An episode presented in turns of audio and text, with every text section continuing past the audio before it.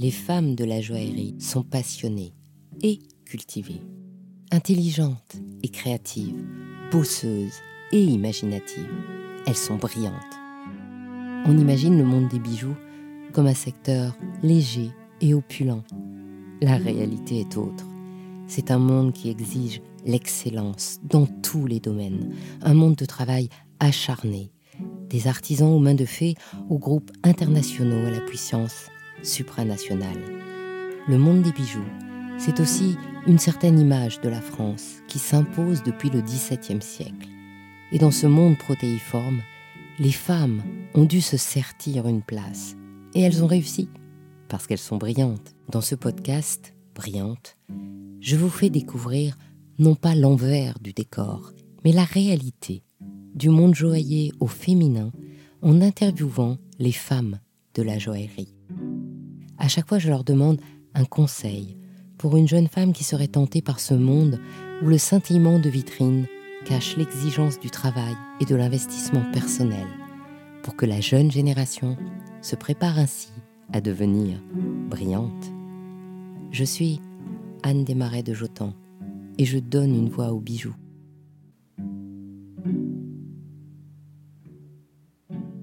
Comment on devient directrice?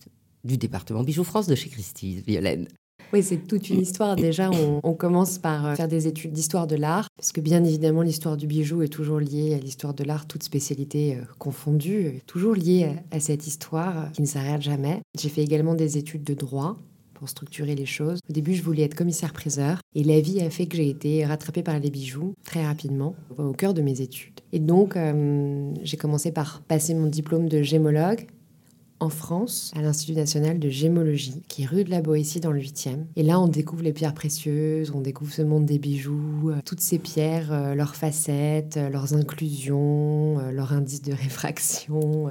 C'était très intéressant, c'est une formation très complète pour vraiment découvrir toutes ces pierres. Et puis, je suis partie à Anvers pour passer un diplôme qui s'appelle le Diamond Grader. C'est un diplôme qui vous permet d'apprécier la couleur et la pureté d'un diamant. Après, euh, j'ai eu la chance de pouvoir euh, prendre la direction d'un département bijoux très jeune, j'avais 23 ans, pour la maison de vente aux enchères Osna. Et là, si vous voulez, l'idée c'était de monter des ventes aux enchères.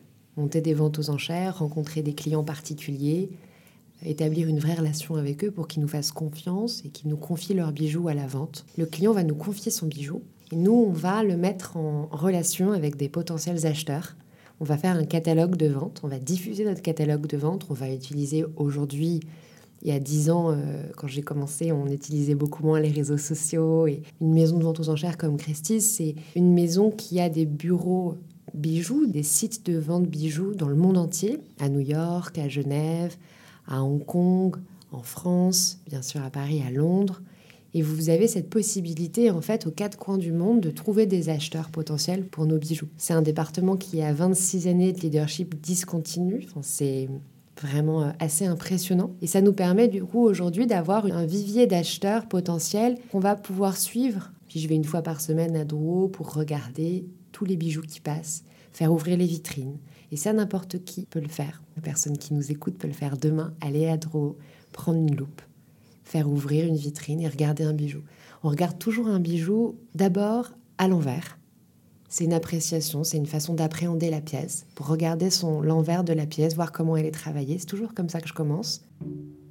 Personnellement, vous, qu'est-ce qui vous a amené au bijou? Moi, personnellement, ce qui m'a amené au bijou, c'est mon grand-père, du côté de, ma famille paternelle. J'avais un grand-père qui avait une foi incroyable en tous ses petits-enfants. Il avait beaucoup de petits-enfants plus de 40. On eu nombreuses. Et un jour, euh, il a su que je voulais être commissaire-priseur et que je travaillais dans des maisons de vente aux enchères pour faire des stages. Et il m'a demandé en fait d'estimer un bijou, une très belle broche trembleuse du 19e. Les éléments de la broche sont montés sur un tout petit ressort très très très très fin en platine. C'est assez magique. En fait, les éléments qui sont montés en trembleuse vont scintiller, vont bouger. Moi, j'étais toute jeune, j'avais 18 ans et mon grand-père m'a donné ça dans les mains. Il m'a dit voilà, tu veux faire ça dans la vie, bah tiens, estime ça pour moi. Si vous deviez commencer de, de zéro, vous iriez à la galerie des bijoux.